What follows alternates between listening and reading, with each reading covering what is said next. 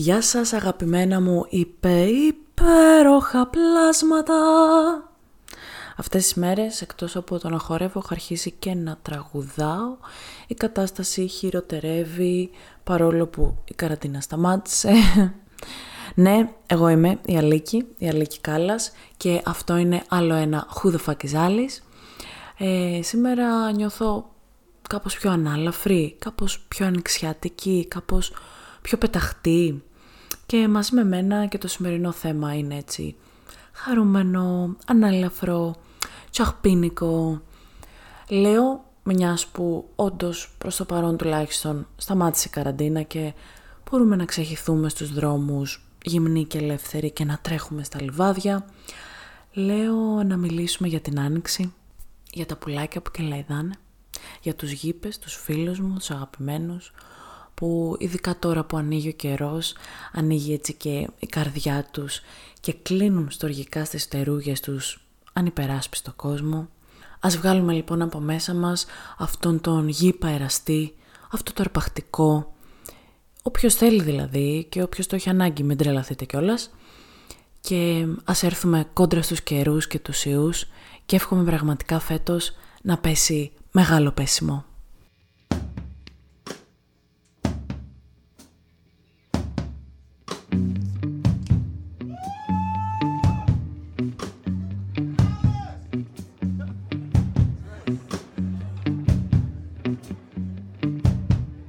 That's correct. This is Alice.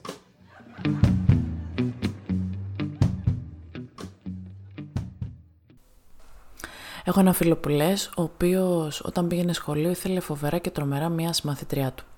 Παρ' όλα αυτά όμως δεν της το είχε εκδηλώσει ποτέ, μη σου πω οριακά θα πίστευε κανείς ότι του περνάει παγερά διάφορη, δεν ξέρει καν το όνομά της. Δεν είχε δείξει το παραμικρό δείγμα ενώ έβραζε η καρδούλα του, ενώ καθόταν στο προάβλιο και τη χάζευε πίσω από ένα δέντρο, πίσω από κάποια κάγκελα, την ώρα που εκείνη χασκογελούσε με τις φίλες της και έτρεχε την ώρα της γυμναστικής και πάλονταν και πάλονταν τα εφηβικά της στήθια και από πίσω έπαιζε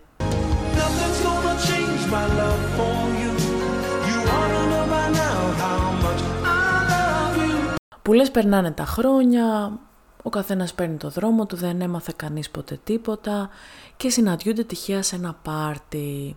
Αυτός τότε είχε μία σχέση και αυτή είχε μία σχέση και κάποια στιγμή μιλάνε στο πάρτι και τι κάνεις και πέρασαν τα χρόνια και αυτό και εκείνο και του κάνει μία αυτή του φίλου μου. Του λέει ρε εσύ πάντως λέει Τώρα δεν τρέπομαι να σου το πω ρε παιδί μου, έχουν περάσει και πολλά χρόνια. Λέει όταν πηγαίναμε σχολείο ήσουν ο μεγάλος μου έρωτας. Ορίστε, ορίστε. Ε, 5-6 εγκεφαλικά συνέβησαν, 5-6 μούτζες έριξε στον εαυτό του. Όπως μπορούμε να καταλάβουμε όλοι μας, ε, αυτοί οι δύο άνθρωποι πιθανότατα να έχασαν έτσι ένα νεανικό ειδήλιο, έναν μεγάλο έρωτα. Μία αποτυχημένη σχέση, ποιος ξέρει. Και κάτι τέτοιες στιγμές λοιπόν πάντα μου έρχεται ο αγαπημένος μου μπάμπης στο μυαλό και η φράση που μου έμαθε «Όποιος ντρέπεται, πολλά στερεύεται». Φοβερή φρασούλα και στα μικρά και στα μεγάλα της ζωής. Εδώ ο άλλος τρέπεται να πάρει τηλέφωνο να κάνει μια παραγγελία να φάει, έτσι. Και κάθε χρόνο ανάβει μια λαμπάδα για το e-food, να είναι καλά οι άνθρωποι που τον έβγαλαν τη δύσκολη θέση. Σκεφτόμουν πάντως αυτές τις μέρες ότι ίσως να ήταν πολύ καλό που ο ιός αυτός έπεσε την άνοιξη. Γιατί άμα το σκεφτείς, ουσιαστικά μας ζήτησαν την εποχή αυτή του ανοίγματος και του ζευγαρώματος και της χαράς ε, να κλειστούμε μέσα στο σπίτι, να απομονωθούμε και να μην έχουμε καμία επαφή γενικά. Γεγονός που έχω την αίσθηση και διαπιστώνω ότι μας έκανε να εκτιμήσουμε και να λαχταρίσουμε ακόμα περισσότερο την επαφή με τους άλλους. Προχθές έκανα μια βόλτα στο Σύνταγμα αφού σταμάτησε η καραντίνα. Έκανα μια βόλτα με μια φίλη μου και περιττώ να σου πω ότι ήταν λίγο περίεργη η μέρα εκείνη γιατί ένιωθα λίγο σαν να έχω κοιμηθεί καιρό και να βλέπω κάποια πράγματα πρώτη φορά. Τους παρατηρούσα όλους ακόμα περισσότερο. Ήταν όλο πολύ, πολύ περίεργο Και κάναμε που λες βόλτα και ήταν ένας ωραίος τυπάκος που έπαιζε μουσική εκεί στην Ερμού και μας σταματάει και μας λέει κορίτσια σταματήστε, πείτε μου τι θέλετε να παίξω, θέλετε αυτό, θέλετε εκείνο και ξεκινάει να παίζει και ξεκινάμε κι εμείς χαλαρές μες στην Ερμού να χορεύουμε. Περνάει ένα ζευγάρι, αρχίζει να χορεύει και αυτό, περνούσαν κάτι άλλοι, γελούσαν, μας προσπερνούσαν, κάποιοι άλλοι επίσης πιο κάτω χόρευαν.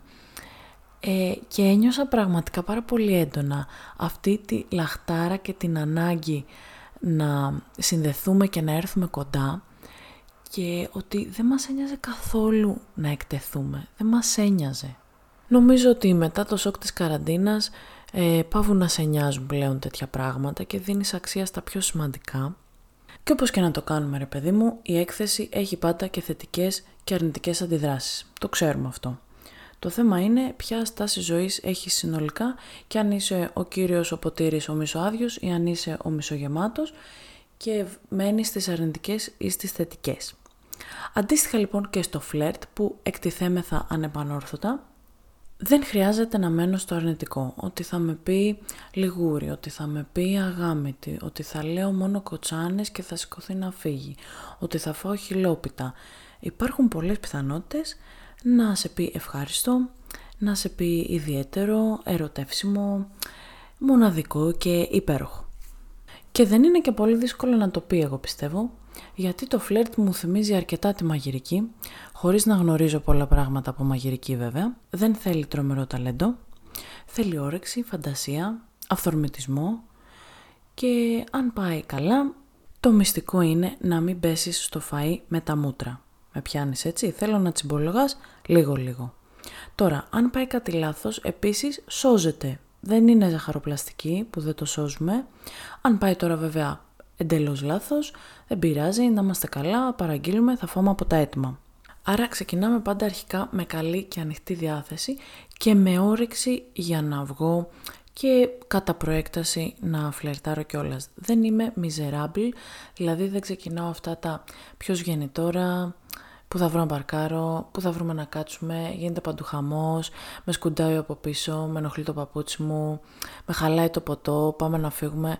Δεν θέλω να είσαι μία μιζέρια με πόδια. Δεν θέλω. Γιατί αυτά τα πράγματα είναι ότι δίνω, παίρνω. Ό,τι ξινόφατσα δώσω, τέτοια ξινόφατσα θα πάρω. Γιατί μετά θα λες αυτά, δεν μου την πέφτει κανένας, έρχονται μόνο οι μπάζοι και οι μπάζες και μου μιλάνε. Νομίζω δεν θέλει ούτε την υπερπροσπάθεια ανετήλας και είμαι μέσα τρελή χαρά χωρίς λόγο και πολλά υπερβολικά, ούτε αυτό βέβαια το σκανάρω όλο το μαγαζί με γουρλωμένα μάτια και ρουφάω ψυχές ανθρώπων και φαίνομαι εν τέλει σαν ανώμαλος που πηγαίνει σε πάρκα και κοιτάζει παιδάκια.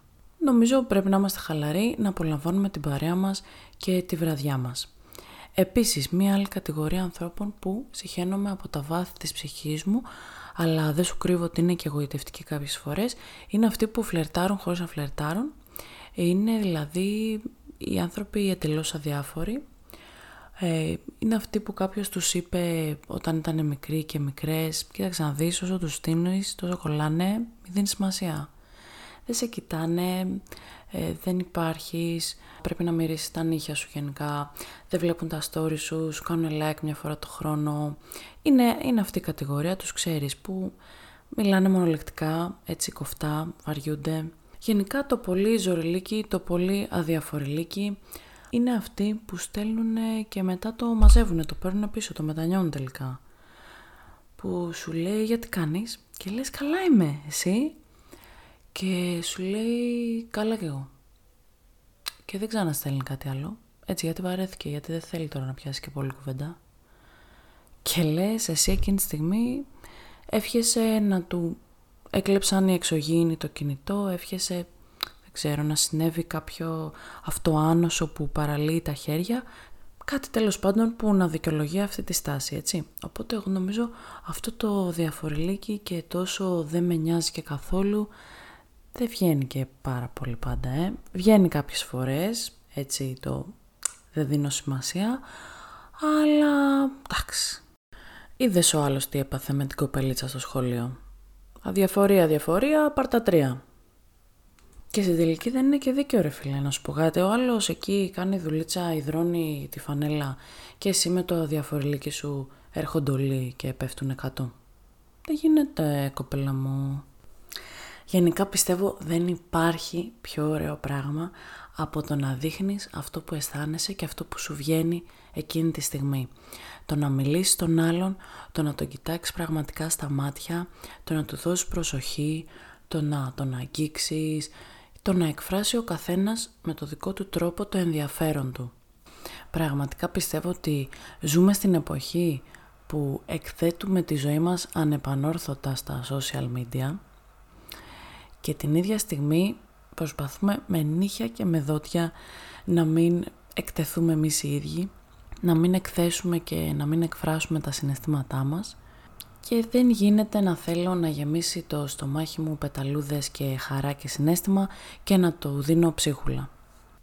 Όποιες και αν είναι οι συνέπειες και όποια και αν είναι η αντίδραση που θα πάρω, σίγουρα βέβαια ε, νομίζω υπερβολικές αντιδράσεις δεν είναι καλό ή να προσβάλλουμε κάποιον όταν μας φλερτάρει, το βρίσκω πάρα πολύ άσχημο, δεν πανάνε ο χειρότερος, ενοχλητικότερος άνθρωπος στον κόσμο. Υπάρχουν πάρα πολλοί τρόποι να τον αποφύγεις, ε, υπάρχουν πάρα πολλοί τρόποι να του πεις να είσαι καλά, τα λέγαμε, ε, μου δίνεις στο facebook σου, ε, σε ευχαριστώ, δεν χανόμαστε, ας δω κάπου εδώ. Ε, να τα λέμε, δεν θέλω, σε ευχαριστώ. Άμα υπερβάλλει κάποιος πάρα πολύ, εκεί, ok, okay, αλλά γενικά έρχεται κάποιος και σου δείχνει το ενδιαφέρον του, δεν χρειάζεται να είμαστε αγενείς. Δεν χρειάζεται να είμαστε φλερτοφοβικοί και ανθρωποφοβικοί. Κακά τα ψέματα, όλοι μας παλεύουμε και με το φόβο της έκθεσης και με το φόβο του ανοίγματος και τελικά με το φόβο της απόρριψης η άτιμη η απόρριψη, την οποία πολλές φορές παίρνουμε πολύ κατάκαρδα, δεν θα έπρεπε. Νομίζω λοιπόν ότι και η απόρριψη και η απογοήτευση είναι, δεν είναι συναισθήματα, είναι δύο δημιουργήματα του μυαλού μας, έτσι για να αυτομαστιγωνόμαστε και να γινόμαστε λίγο δράμα, με απέρριψε και έχω απογοητευτεί και κανείς δεν κάνει για τίποτα. Γενικά νομίζω είναι πολύ πιο ανώδυνο να μιλάμε για προτιμήσεις παρά για απορρίψεις. Δηλαδή, εγώ βγαίνω και την πέφτω σε μια κοπέλα και εκείνη προτιμάει να κάτσει με την παρέα της ή προτιμάει να μείνει στη σχέση της ή προτιμάει κάποιον άλλον. Τέλος πάντων, δεν προτίμησε εμένα, δεν υπάρχει λόγος όμως για πολύ δράμα. Ούτε φυσικά να νιώθω άσχημα που ανοίχτηκα, που μίλησα, που τόλμησα, που προσπάθησα την επαφή. Μια γνωριμία κάνεις τέλος πάντων, όλο και κάτι θα σου δώσει. Και στην τελική στον τάφο σας θα τα πάρετε ρεαλίτες. Δείξτε, μιλήστε, εκφραστείτε, όρεψτε. Εύχομαι λοιπόν σύντομα να βρεθείς σε ένα μπαρ ή σε μια παρέα και να κοιτάξεις μια κοπέλα και να σε κοιτάξει και εκείνη, να την ξανακοιτάξεις, να σε ξανακοιτάξει και αυτή, να αλλάξει θέση με το φίλο σου για να έρθεις πιο κοντά της, να μην ξέρεις που να βάλεις τα χέρια σου από την αμηχανία, να σκέφτεσαι τι θα της πεις, να της μιλάει φίλη της και να μην ακούει λέξη, να σκέφτεται και εκείνη τι θα σου απαντήσει και κάποια στιγμή να έρθει απλώς και να σου πει «Γεια, είμαι η Αλίκη. Τι κάνεις»